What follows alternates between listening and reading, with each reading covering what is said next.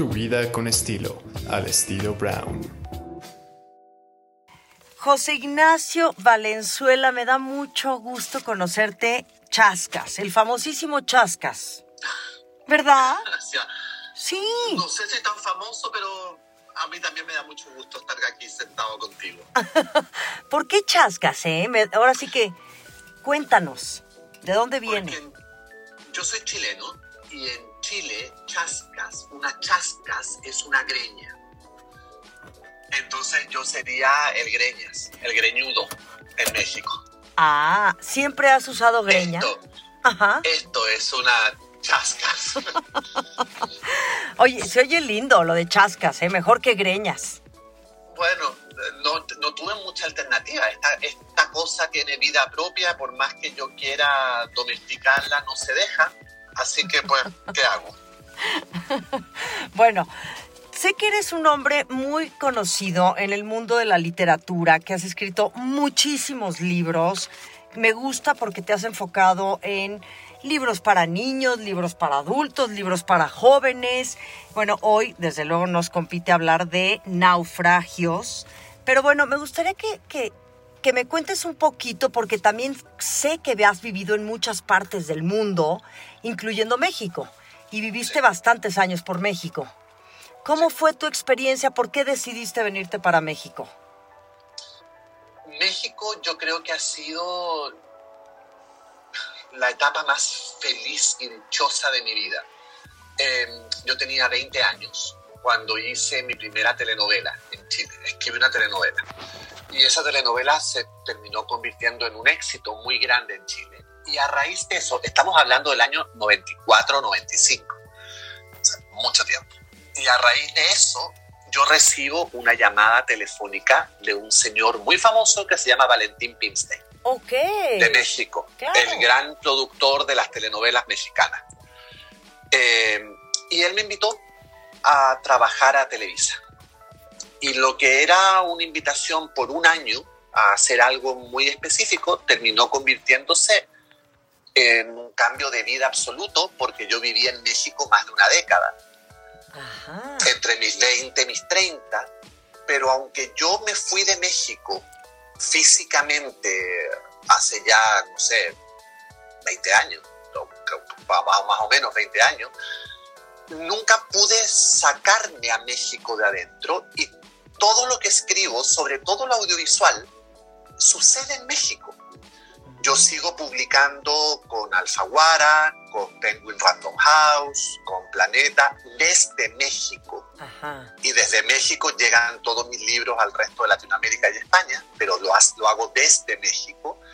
Eh, las series que he escrito para Netflix, por ejemplo, que se ven en el mundo entero, Sí. las sitúo en Ciudad de México o en sectores o en alguna provincia mexicana, porque de alguna manera México llegó a mi vida en esos años como definitorios, esos años donde, a los 20, donde uno está recién dejando la adolescencia un poquito atrás, está empezando a trabajar, estás empezando a generar redes de contacto, redes laborales, sí. estás de verdad forjándote unas amistades que se quedan para siempre. Claro. Y en ese momento llegué a México.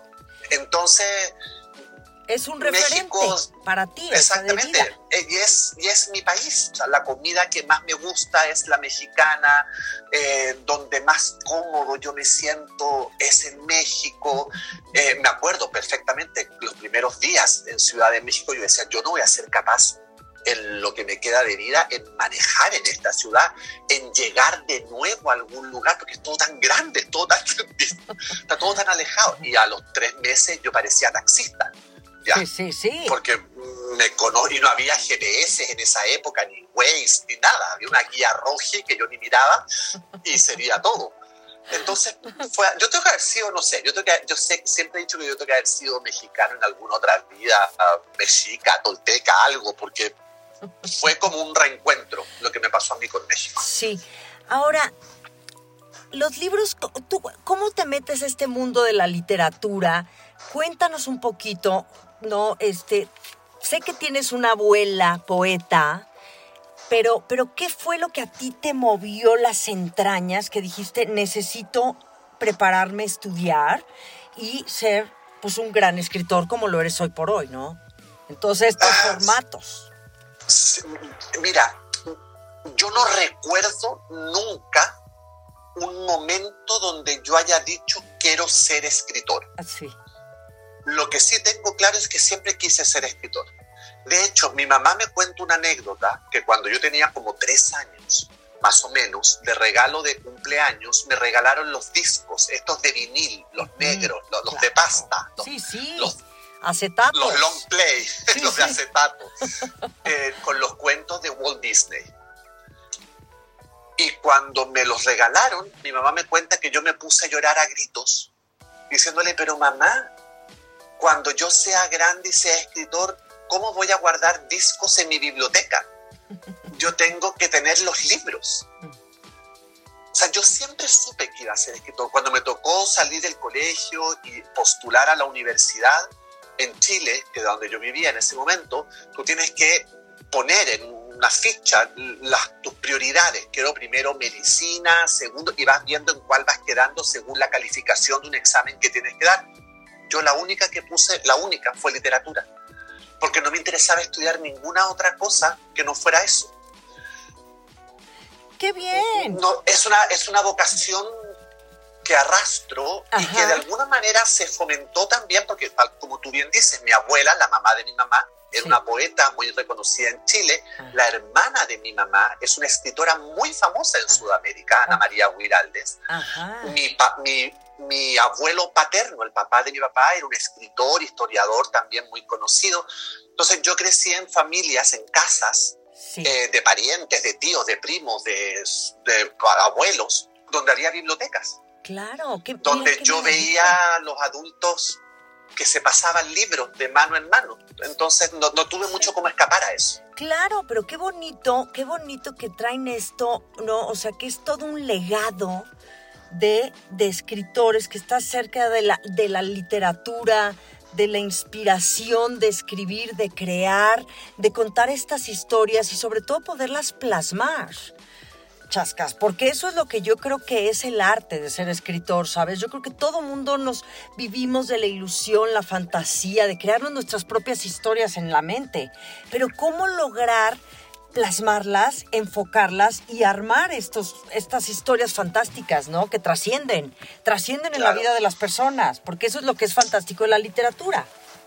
Claro, bueno, del dicho al hecho, como dice la gente. Todos Exacto. tenemos ideas, todos tenemos fantasías, todos de pronto se nos puede ocurrir una gran trama o algo, pero bueno, hay que sentarse, hay que atornillarse a la silla y estar 12, 13, 14 horas al día, todos los días, escribiendo, corrigiendo. Eso es lo más difícil, obviamente. Y eso, eso fue, a ver, ¿qué te puedo decir? Digamos que tuve buenos maestros, mi tía, mi abuela, mi mamá, que sin ser una escritora profesional es una gran lectora, es una gran escritora, eh, hace clases de literatura. Eh, y yo muy rápidamente, muy, muy, muy rápidamente, muy chico, descubrí o decidí que la inspiración no existe. Ajá, Yo decidí no creer en la inspiración. Yo no sé si existe, obviamente yo sé que existe, sí, pero yo decidí no creer en ella para no tener que esperarla ok. porque yo no iba a dejar en manos de algo abstracto, etéreo, mi profesión. ¿Me entiendes? Porque esto no es un hobby para mí.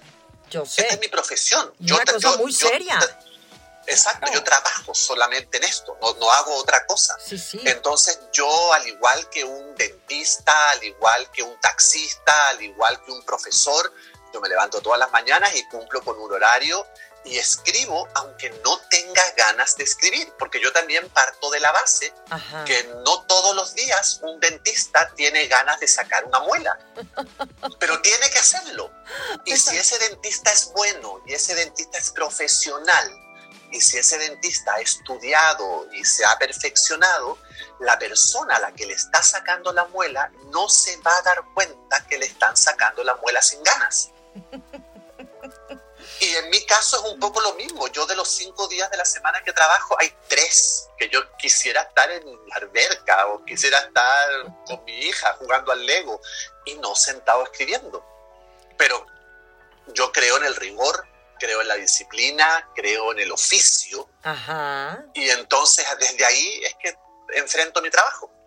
Mira qué bonito lo que dices, porque dejamos entonces un poquito al lado esta cosa de la inspiración y realmente, como dices, o sea, lo, lo, trabajas, visualizas tu proyecto, me imagino que lo haces, como por ejemplo el de Naufragios, que se, son tres novelas cortas o novelas chicas o novelitas, ¿no? En donde pues tú ya tienes este enfoque. Ahora, me imagino que como escritor también te va cambiando el panorama. Es como, es como el editor. O sea, yo digo que el trabajo del editor es uno de los trabajos más geniales que hay. Por ejemplo, en el cine o en la televisión o hoy por hoy que editamos todo, ¿no? Ya con nuestras redes sociales claro. y los videos y tal. Es un trabajo artesanal, es un trabajo meditativo, de construir, ¿no? Una historia que tenga un principio, un intermedio, fin, o sea, que tenga una secuencia. Es lo mismo el tema de editar y de sentarte y decir, a ver, escribí esto, pero no me gusta, lo corrijo, ¿no? Y entonces empiezas a pulirlo, ¿verdad? De claro, alguna manera, claro. que esto también debe ser un trabajo fascinante y, como digo, muy terapéutico. Ahora, hay quien dice, y yo le encuentro toda la razón, que escribir es reescribir. Ajá. Porque ahí viene el trabajo de edición, efectivamente, como tú bien dices. Isabel Allende siempre ha dicho que hay dos bolígrafos, dos lápices, dos con los que uno escribe, el azul y el rojo. Okay. El azul es con el cual tú redactas lo que tienes en tu cabeza. Pero una vez que terminas eso, lo dejas de lado y ya no lo vuelves a tocar y usas el lápiz rojo y con el lápiz rojo cortas, borras, tachas, cambias, reorganizas. Y ese es el lápiz del escritor.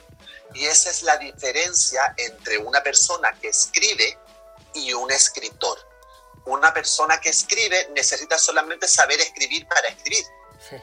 Pero un escritor necesita saber escribir más, tener un talento particular para precisamente poder usar ese lápiz rojo, porque es finalmente ahí donde se hace la literatura. Es ahí donde tú empiezas a generar tus metáforas, donde empiezas a pulir la frase, donde te das cuenta que algo no está funcionando y entonces lo desarmas y te sigue sin funcionar y lo vuelves a armar hasta que de pronto algo pasa, algo pasa, que la frase fluye perfecta, sin tropiezo. Ah, bueno, ese, ese trabajo, que es un trabajo artesanal, como tú perfectamente defines, que yo también lo llamo casi como alquimia, porque siempre pasa algo mágico ahí que uno no puede explicar mucho, pero pasa.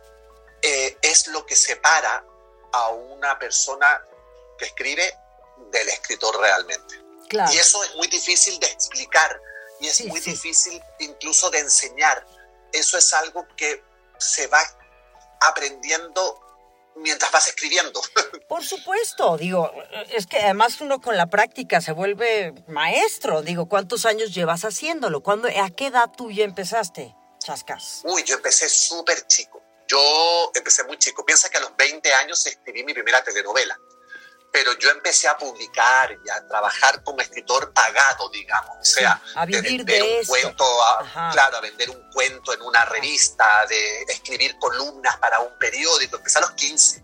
A los, mira, Empecé, ¡ay, qué belleza!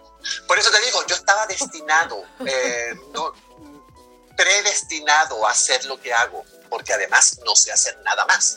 Sí. Entonces más me vale hacer lo que hago y seguir haciéndolo, porque de verdad te digo que no sé hacer nada más. Bueno, sí sabes amar, sabes ser papá, sabes Sí, tener claro. un esposo, que es un Sí. tema que me gustaría mucho también hablar contigo, tu hija Leonora, ¿no? Entonces, uno sabe hacer muchas cosas, pero esto que nos apasiona en la vida, que dices, digo, tal vez te puedes poner a hacer pasteles el día de mañana, ¿no? No lo sabemos, ¿no? O tal vez... No creo, no creo ¿No? porque no sé ni romper un huevo, pero pero no cocina. Si, me, si me quedara sin la literatura, obviamente algo tendría que inventar. Pero por suerte he tenido el privilegio, porque de verdad es un privilegio, de poder dedicarme a lo que amo, siempre. Y de poder vivir de eso. Claro. Bueno, ahora, el tema de las telenovelas me parece que es otro mundo muy aparte de la literatura. ¿Cómo es escribir una telenovela para ti, José Ignacio Valenzuela? Digo, yo no soy muy partidaria en las telenovelas, te lo digo honestamente, hay algunas que me han atrapado, otras que me han dado toda la flojera del mundo y que digo, paso. Pero bueno, más allá de eso, bueno, existe este mundo de las telenovelas y la gente que verdaderamente las disfruta, las ve y se clava con ellas. ¿Cómo es escribir una telenovela? Es fascinante, fascinante, Mariana. A mí me, apasiona. Además, yo le tengo mucho respeto a la telenovela, porque la telenovela está compuesta de un ingrediente que es el melodrama. Y el melodrama es el único género que hemos inventado los latinoamericanos. Em, obviamente que hay muchas malas telenovelas, pero también hay muchas malas películas. Claro. Y muchos malos libros y hay muchísimos malos libros y hay muchísimas obras eh, de, teatrales eh, malas. Por lo tanto, yo no, en general, yo además por el mismo hecho a lo mejor de ser un hombre gay y de haber vivido siempre mucho el prejuicio en mi contra, trato de no tener prejuicios con respecto a las cosas que me rodean. Claro. Y cuando tuve la primera oportunidad a los 20 años de hacer una telenovela, yo la hice sin haber sido yo un gran consumidor de telenovelas, eh, antes de mis 20 años, digamos, pero recordé una época de mi vida muy particular, cuando yo tenía 12, 13 años, que mi abuela paterna, la mamá de mi papá, le encantaban las telenovelas brasileñas. En Chile, estamos hablando de la época de los 80, sí. una época además bastante en blanco y negro en Chile porque vivíamos en una dictadura. Claro. Por lo tanto, toda la televisión estaba muy controlada, estaba no había gran despliegue cultural, digamos. Sí. Pero había un canal de televisión que daba telenovelas brasileñas a las 3 de la tarde. Y las telenovelas brasileñas eran una joya, una verdadera joya. Y yo me acuerdo que veía esas telenovelas con mi abuela y encontraba que era tan fascinante este mundo melodramático, este mundo apasionado, donde las personas vivían una cantidad y un sinnúmero de situaciones que cualquier persona normal no podría soportarlas siquiera. Pero estas les robaban los bebés, se quedaban ciegas, entraban a la cárcel, salían de la cárcel, se casaban, se los mataban, resucitaban. Yo, que, yo quedaba atrapadísimo con eso. Después con el tiempo fui entendiendo que la telenovela brasileña y después la mexicana, en sus orígenes y en ciertos momentos de la historia, ha estado cruzada por la literatura. Jorge Amado, el famoso escritor brasileño, el que escribió Doña Flor y sus dos maridos, sí. escribió telenovelas. Benedito Ruiz Barbosa, candidato al Nobel en un momento de literatura, escribió telenovelas. Eh, Janet Clair, otra gran escritora brasileña, escribió telenovelas. Y México no se queda muy atrás. Entonces, cuando la telenovela se hace desde el respeto, se hace desde el hecho de que tú estás tratando de subir la vara, se hace desde el conocimiento de que estás haciendo, en el fondo, una novela popular. Claro. Puede alcanzar ribetes artísticos. Si uno piensa que el Quijote fue una novela folletinesca por entrega. Entiende que El Quijote fue la telenovela de su época. Claro. Porque los capítulos del Quijote salían periódicamente como una telenovela.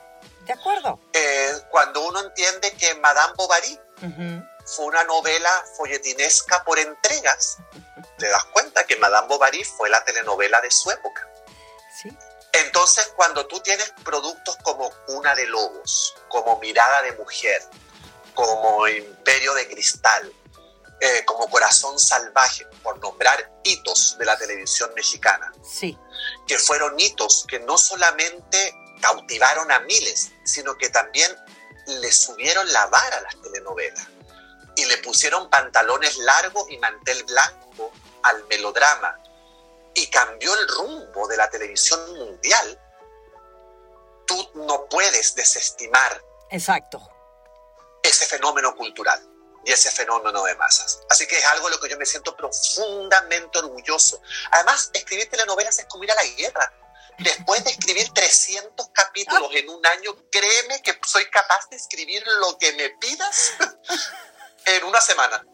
¡Qué fuerte! ¡Qué fuerte, Chascas! Porque además, sí es cierto, esto no implica, o sea, no estamos desvirtuando las telenovelas, aunque yo no sea muy fan de la telenovela. El trabajo, me parece que es un trabajo un rompecabezas, pues, o sea, porque además la trama va cambiando, tal vez entran personajes, salen, se mueren, matan, o sea, y entonces en tu cabeza todo esto, yo digo, qué arte, ¿no? O sea, qué arte. No es lo mismo escribir, obviamente, digo, un libro, ¿me entiendes? Como el que vamos a hablar en este segundo, de escribir, como dices, los 300 capítulos. Entonces, yo creo que esto ya es un paso adelante muy elevado, sinceramente, que no tiene nada que ver con un libro o con un cuento, no sé, o con una novela de ficción. Digo, porque siempre la ficción está presente, ¿de acuerdo? ¿O no?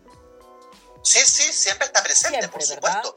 De hecho, yo utilizo las mismas neuronas para escribir una telenovela que para escribir un libro, que para escribir una serie para Netflix o para escribir una película. El proceso creativo inicial, el, digamos, echar a andar la rueda de la imaginación es la misma.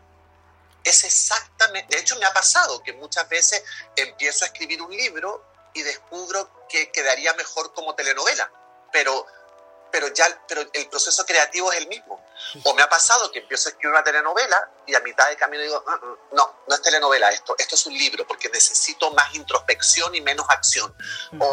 pero, pero la manera de crear los personajes, en mi caso, no tengo idea cómo lo harán mis otros colegas, pero en mi caso, el, el, proceso de creación de personajes, el proceso de creación de situaciones, de sucesos, de sucesos desencadenantes, es exactamente el mismo proceso. Mira qué bien, ya nos has dejado muy claro todo este asunto. Y ahora, ¿qué fue lo que te inspiró en este momento en lanzar este, presentar este libro que es Naufragios? que son estas tres historias, que cada una de ellas está ubicada en diferentes países, Nueva York, me parece Puerto Rico y también, bueno, Manhattan, la, Londres, Puerto Rico y, Gran Bretaña. Y en Puerto Rico, ajá. ¿Qué, hay algo en especial que tú tengas con estos tres países?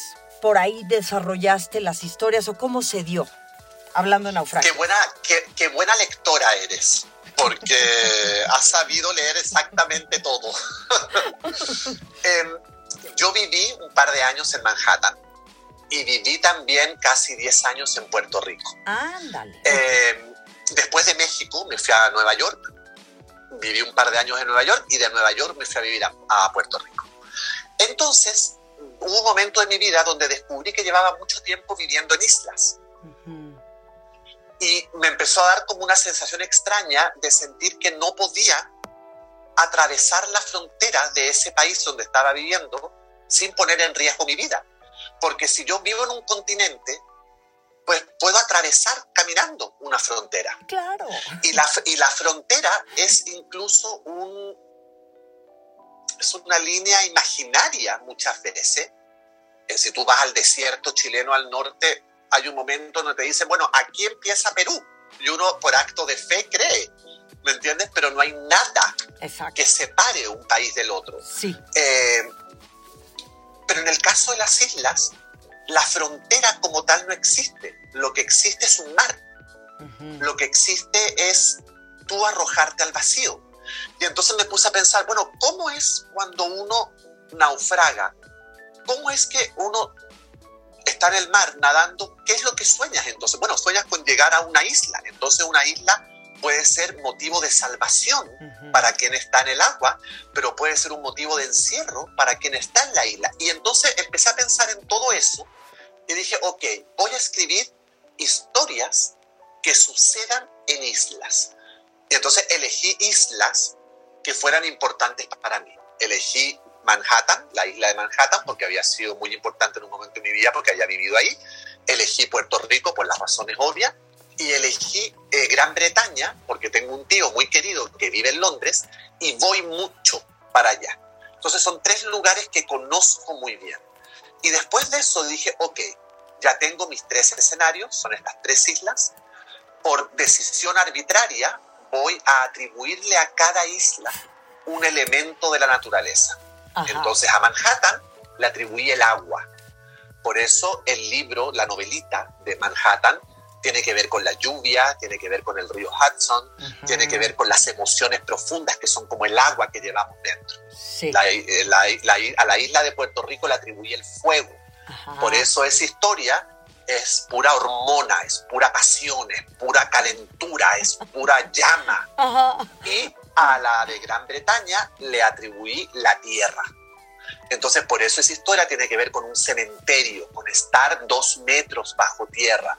Tiene que ver con un papá que trataba mal a su hijo y que lo tiraba al suelo y el hijo desde el suelo ve todo.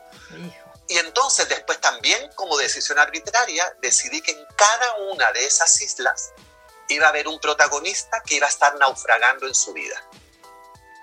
Y entonces esta isla en la cual él vivía iba a ser cárcel y posibilidad de escapatoria al mismo tiempo. En algunos casos lo consigue, en algunos casos no. Así fue como concebí naufragios. Mira qué bien. ¿Y cómo te ha ido? ¿Cómo, cómo, cómo, cómo te ha resultado para el gusto del lector este libro de naufragios? Y también me gustaría que me dijeras, bueno, ahorita, ahorita hablamos de los lectores de México, ¿no? Ok. Pero, pero ¿cómo, ¿cómo ha resultado este libro para ti? ¿Cuáles han sido tus expectativas? ¿Se han cumplido? Bueno, el libro tiene literalmente en México un día de vida. o sea, acaba de salir. Ajá. está, está tibio todavía del horno.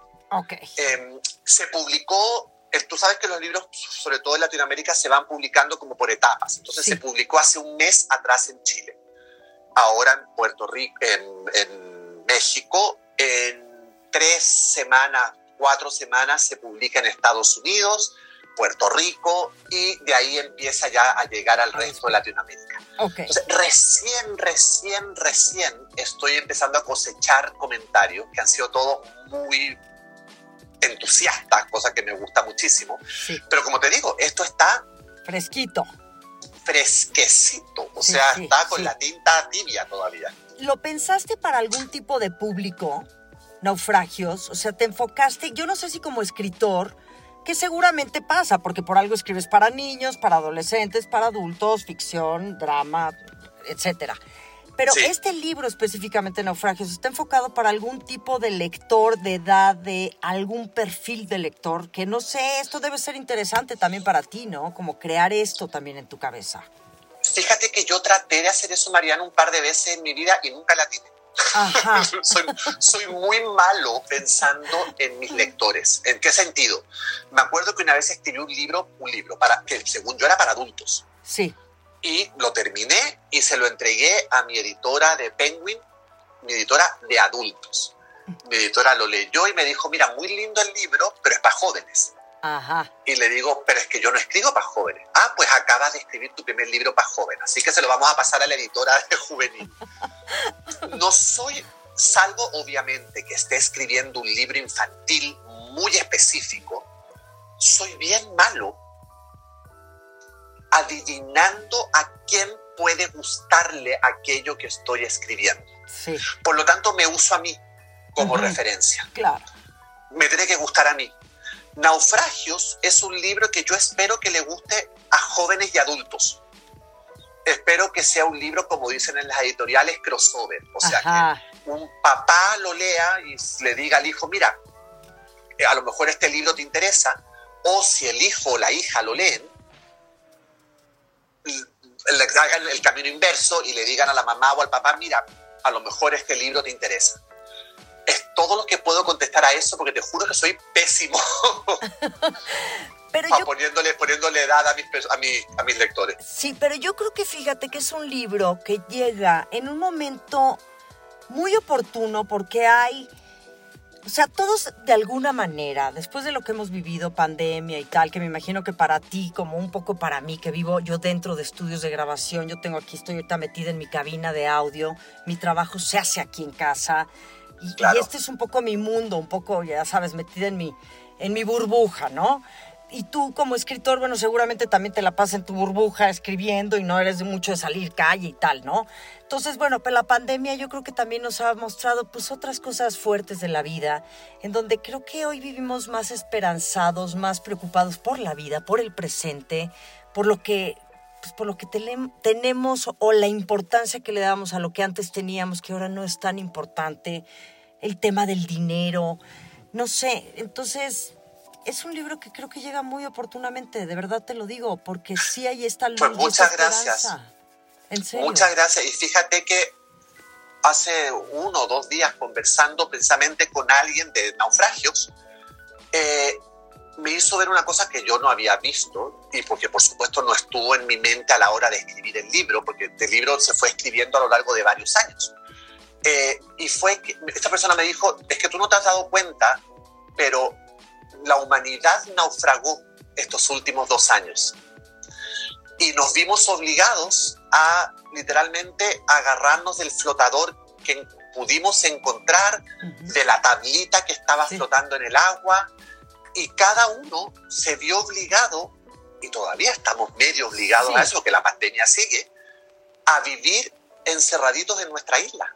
Claro, por supuesto. Tuvimos que irnos cada uno a una isla distinta no podíamos tocarnos nuestras islas. Em, y, y entonces que estemos recién saliendo de eso y que estemos recién como sacándonos de encima los despojos de este naufragio global que vivimos, a lo mejor hace como un buen momento mira tú cómo son las cosas, porque yo no lo planeé así. Por supuesto, no mandé a hacer una pandemia para que, como arma de promoción de mi libro. Claro. Eh, pero entonces, este libro a lo mejor es una buena manera de terminar de sacudirse ese naufragio leyendo naufragios. Mira qué bien, José Ignacio Valenzuela. Ahora, pero bueno, a mí me gustaría mucho hablar acerca de eh, cómo, cómo llegó al mundo Leonora, tu hija me gusta mucho, te sigo ahora ya, a partir de apenas, te sigo en Instagram, lo que publicas de este tema de la diversidad, de la aceptación, del respeto.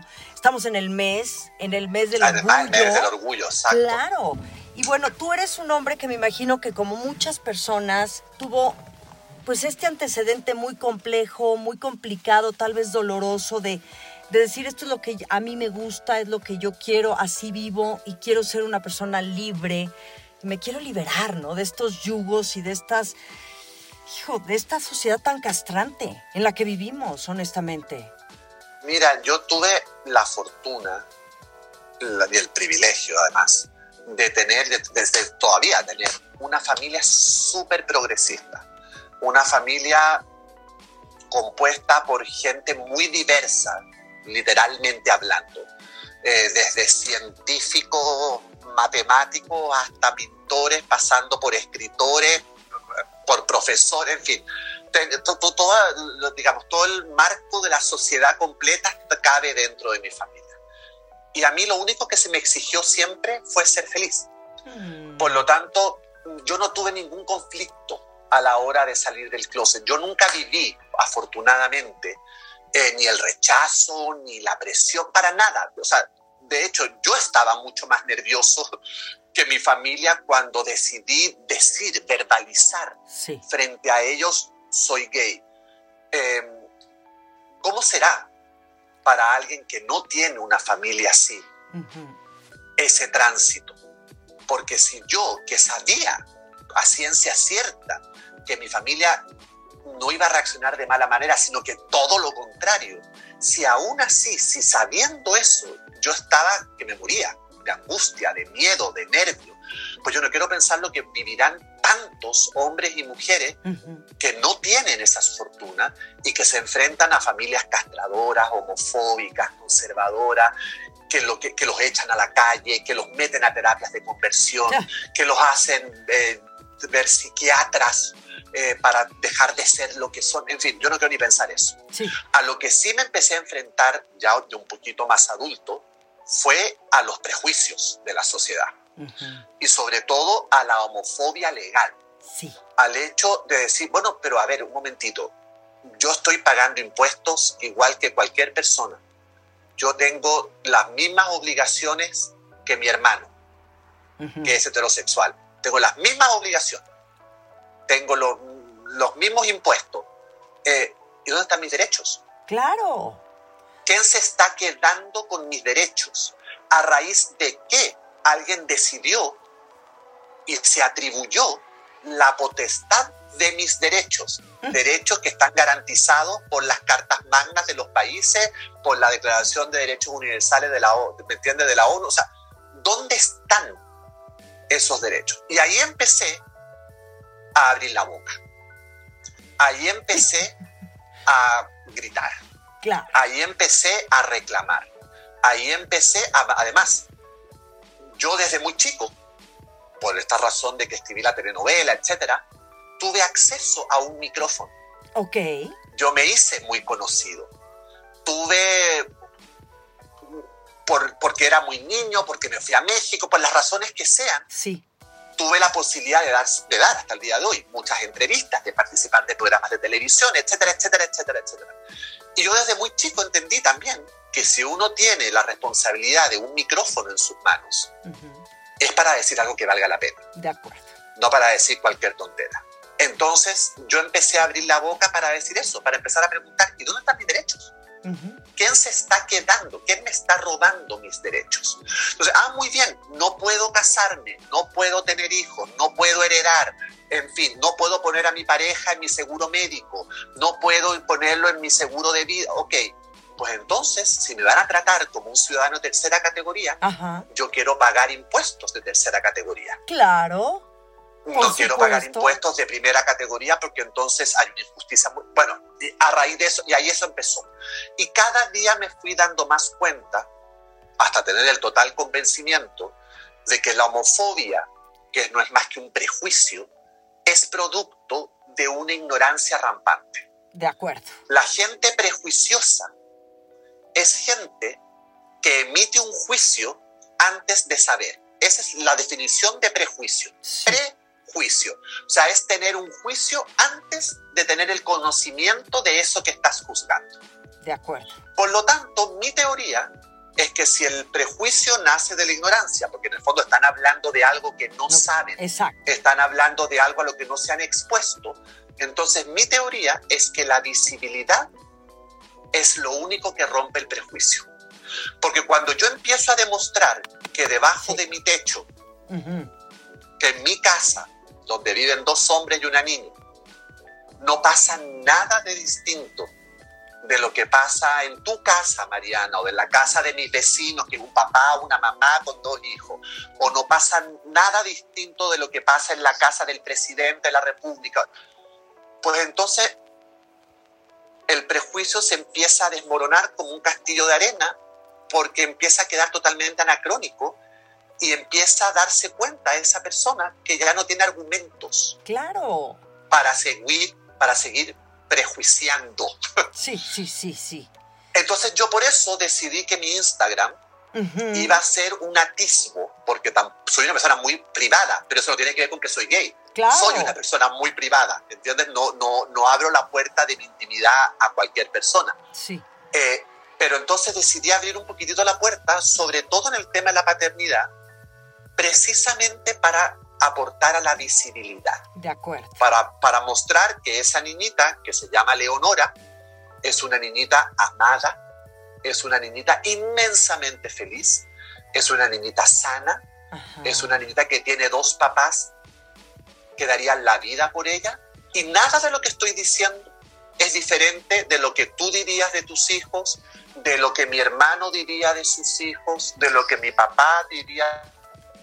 En Chile tenemos ahora por fin ley de matrimonio igualitario y hay una sociedad mayoritaria que mira con muy malos ojos, afortunadamente, el discrimen.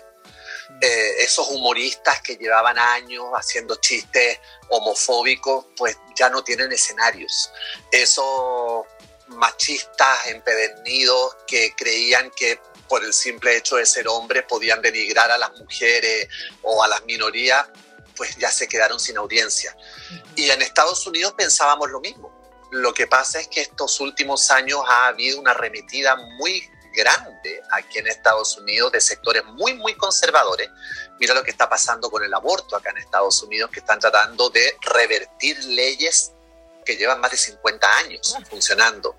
Eh, y, la Corte Suprema de Estados Unidos ya dijo que va a revisar también el matrimonio igualitario, va a revisar también el matrimonio interracial, eh, lo que te está dando la pauta de que vamos para atrás. Sí, sí. Eh, ahora, la sensación terrible de vamos para atrás es una sensación al mismo tiempo falsa, porque la ciudadanía va para adelante. Claro. O sea, más del 70% de la ciudadanía en este país apoya el matrimonio igualitario.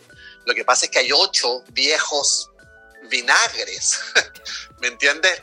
Sí. Unas momias, momias humanas que ya han hecho todo el daño que podían hacer, pero siguen aferrados a estos principios arcaicos que ya no representan ni definen los tiempos que estamos viviendo y que obviamente a esa gente le va a terminar pasando la evolución por encima. El problema es que en el intertanto hacen mucho daño. De acuerdo. Y hacen infeliz a mucha gente. Sí, y son muy dañinos. Y fíjate, yo veo una generación de gente, de personas de entre 50 y tantos, 60, 70, que no, no entienden qué pasa, ¿no? Te dicen, es que hay como una plaga qué está sucediendo. Ahora, también veo muchas mujeres que también viven esta homofobia, ¿eh? O sea, no nada más queda en tema de hombres, sino también de mujeres. No, no, la homofobia, la, homofobia, por desgracia, es una estupidez transversal. Claro. No, no, tiene que ver con género. De acuerdo. Pero que yo digo, esto tendrá que ver, o sea, porque no hay justificación que un hombre de 60, 65, 70 años, o no importa, hasta de 30, que siga viviendo esta homofobia y que le parezca algo inapropiado, algo no natural, porque se escuchan estos comentarios de que es que, es que no es natural que haya tanta homosexualidad en el, en el mundo. Esta es una moda, son las drogas lo que hace que la gente se vuelva, o no, y se, y se convierta, se vuelva. Entonces, estos comentarios yo los escucho mucho acá en México. Y la verdad es que yo digo, esto no tiene que ver ni con que te vuelvas, ni nada. Es tu vida, son tus preferencias, es, es, es tu amor propio. Como no es ni siquiera, no es que no es una preferencia, es una orientación, que es distinto. Yo prefiero hoy ponerme calcetines azules y no rojos, pero yo no prefiero amar a un hombre o a una mujer, no es una opción. Sí. Es una orientación. Claro, pero ¿qué hay de muchos hombres o mujeres que tal vez vivieron su vida en un matrimonio heterosexual y deciden después de algunos años de vida, de experiencia, decidir estar con una persona de su mismo sexo? Pues los aplaudo. Debe ser súper difícil ese tránsito. Debe ser aterrador, debe ser terrible. Así que los aplaudo y los celebro. Los celebro. Yo obviamente obviamente, Mariana, siempre va a haber sectores de la población que se van a resistir a cualquier cambio. O sea, yo me acuerdo cuando en Chile los coches no tenían cinturón de seguridad y a partir de un año hubo que poner cinturón de seguridad, la gente reclamó y alegó, pero durante dos años sin parar. Y siguieron habiendo reductos de personas, no, no me voy a poner cinturón porque es mi libertad. Bueno, ok, Hoy en día nadie habla de eso, nadie habla si se pone o no se pone el cinturón de seguridad. Lo mismo pasó con las leyes anticigarro, ¿te acuerdas? Eh, hasta hace poco se podía fumar en los aviones, en las clínicas, en el mall, en todas partes, en los restaurantes. Hoy en día es inconcebible estar en un restaurante y que alguien te esté fumando al lado, es inconcebible. Pero ¿cuánta gente se resistió a eso? Yo me acuerdo, ya en temas más espinudos, yo me acuerdo en, Chile, Chile fue el último país del mundo en aprobar ley de divorcio. estábamos atrasadísimos. Y los argumentos eran que se iba a acabar la sociedad, que la familia se iba a destruir, que, que eso abría la puerta al libertinaje. En fin, tú no sabes las cosas que se dijeron para evitar una ley de, de divorcio. Llevamos 10 años, 11 años, 12 años con ley de, y, y la sociedad sigue donde está, nadie se murió, al revés aumentaron los matrimonios porque mucha gente que no se podía divorciar y se quería volver a casar no podía hacerlo y eso hizo que la gente fuera más feliz. Y hoy en día, si yo le cuento a mi hija que en Chile nadie se podía divorciar, se va a reír a gritos y no va a entender siquiera. Esto mismo va a pasar con el colectivo LGBT en 10 años más. En 10 años más tú y yo volveremos a conversar y me vas a estar contando de lo absurdo que suena siquiera que alguien se oponga a que una persona quiera a otra, porque de eso es lo que estamos hablando. Claro. Por supuesto, de tu derecho a amar a quien tú decidas y como tú decidas. Exactamente.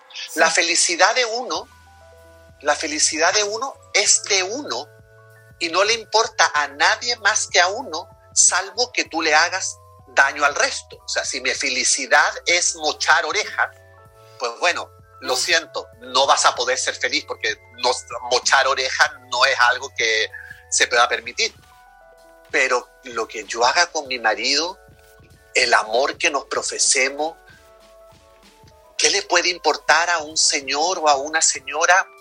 Pues nada. Y como no tiene nada que importarle, desde mi punto de vista, que soy el afectado, esa opinión a mí me resbala y ni siquiera le doy cabida. Claro. Pues me encanta de verdad el ejemplo que eres en todos los sentidos, que, que que hablas de esto, que expones de esto, que se te invita, como dices, hoy estamos teniendo esta conversación en un momento importantísimo en donde yo creo que hay, pues cada vez vivimos, buscamos, luchamos por esta libertad, ¿no? En todos los sentidos. Y hay cosas que siguen siendo inapropiadas, que siguen siendo inaceptables, ¿no? Claro. En una sociedad pero yo sí creo, de verdad, eh, yo sí creo de verdad, José Ignacio Valenzuela, que estamos avanzando, que estamos avanzando y que, y que estamos transformando y que nos estamos adaptando a estos tiempos. Le guste a quien le guste, le parezca a quien le parezca. Es lo que se está viviendo en el mundo entero y es lo que es, punto. Absolutamente, se llama evolución, Mariana. Sí. Y frente a la evolución no hay fuerza que pueda contenerla no hay fuerza que pueda evitar su propagación.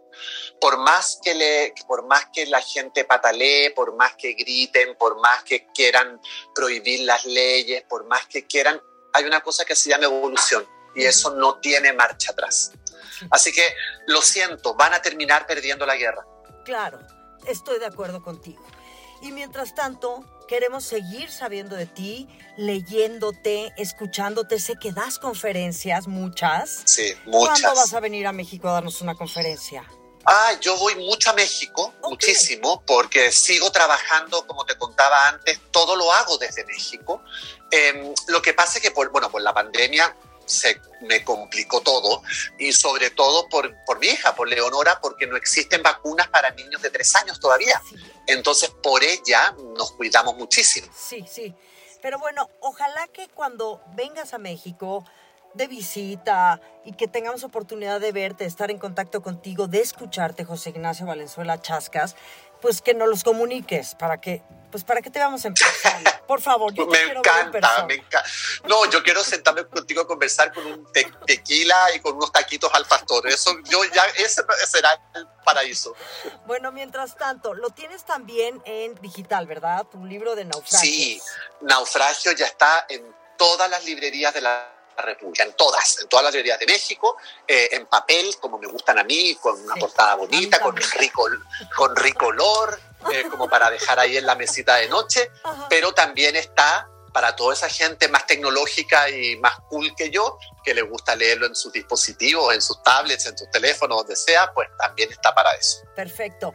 ¿Y lo tienes en audiolibro? ¿Has hecho audiolibros en algún momento? He hecho, sí, en ¿Sí? general todos mis libros, sí, sí, todos mis libros han sido hechos audiolibros. Este me imagino que o ya está o debe estar a punto de hacerse, porque todos mis voz, libros, No, con mi voz, no, no, yo odio mi voz. ¿Pero por qué? La tienes muy No bonita. sé, no me gusta, encuentro que tengo una voz espantosa. encuentro que ahuyentaría a la gente. Bueno, no lo eches en saco roto, por favor. Considera que Bueno, sería muy algún día. escucharte narrando tus historias fantásticas. Pero bueno, por lo pronto está Naufragios y te agradezco muchísimo, José Ignacio Valenzuela Chascas, que ya no te voy a soltar. Y bueno, No, por favor. ¿dónde te seguimos? ¿Dónde te escuchamos? ¿Dónde te podemos ver? Canal de YouTube, todas tus redes, comparte. Mira, tengo, tengo una página web, un sitio web donde están todas las ligas a mis redes sociales y a mi canal de YouTube también. Muy bien. Y la dirección del website es www.chascas, así tal como suena, con CH, S final, con C, chascas.com. Perfecto. Súper simple. Y de ahí pueden entrar a mi Twitter, mi Facebook, y soy muy activo además en redes. Buenísimo. Bueno, te mando besos y cariño y sigue disfrutando de tu vida tan bonita, ejemplar. Muchísimas gracias. Gracias, Muchísimas gracias. Y querido. te agradezco enormemente la posibilidad de amplificar esto que estoy diciendo que para mí es muy importante. Igualmente para mí. Muchísimas gracias. Que estés muy bien. Bye, Chao. querido.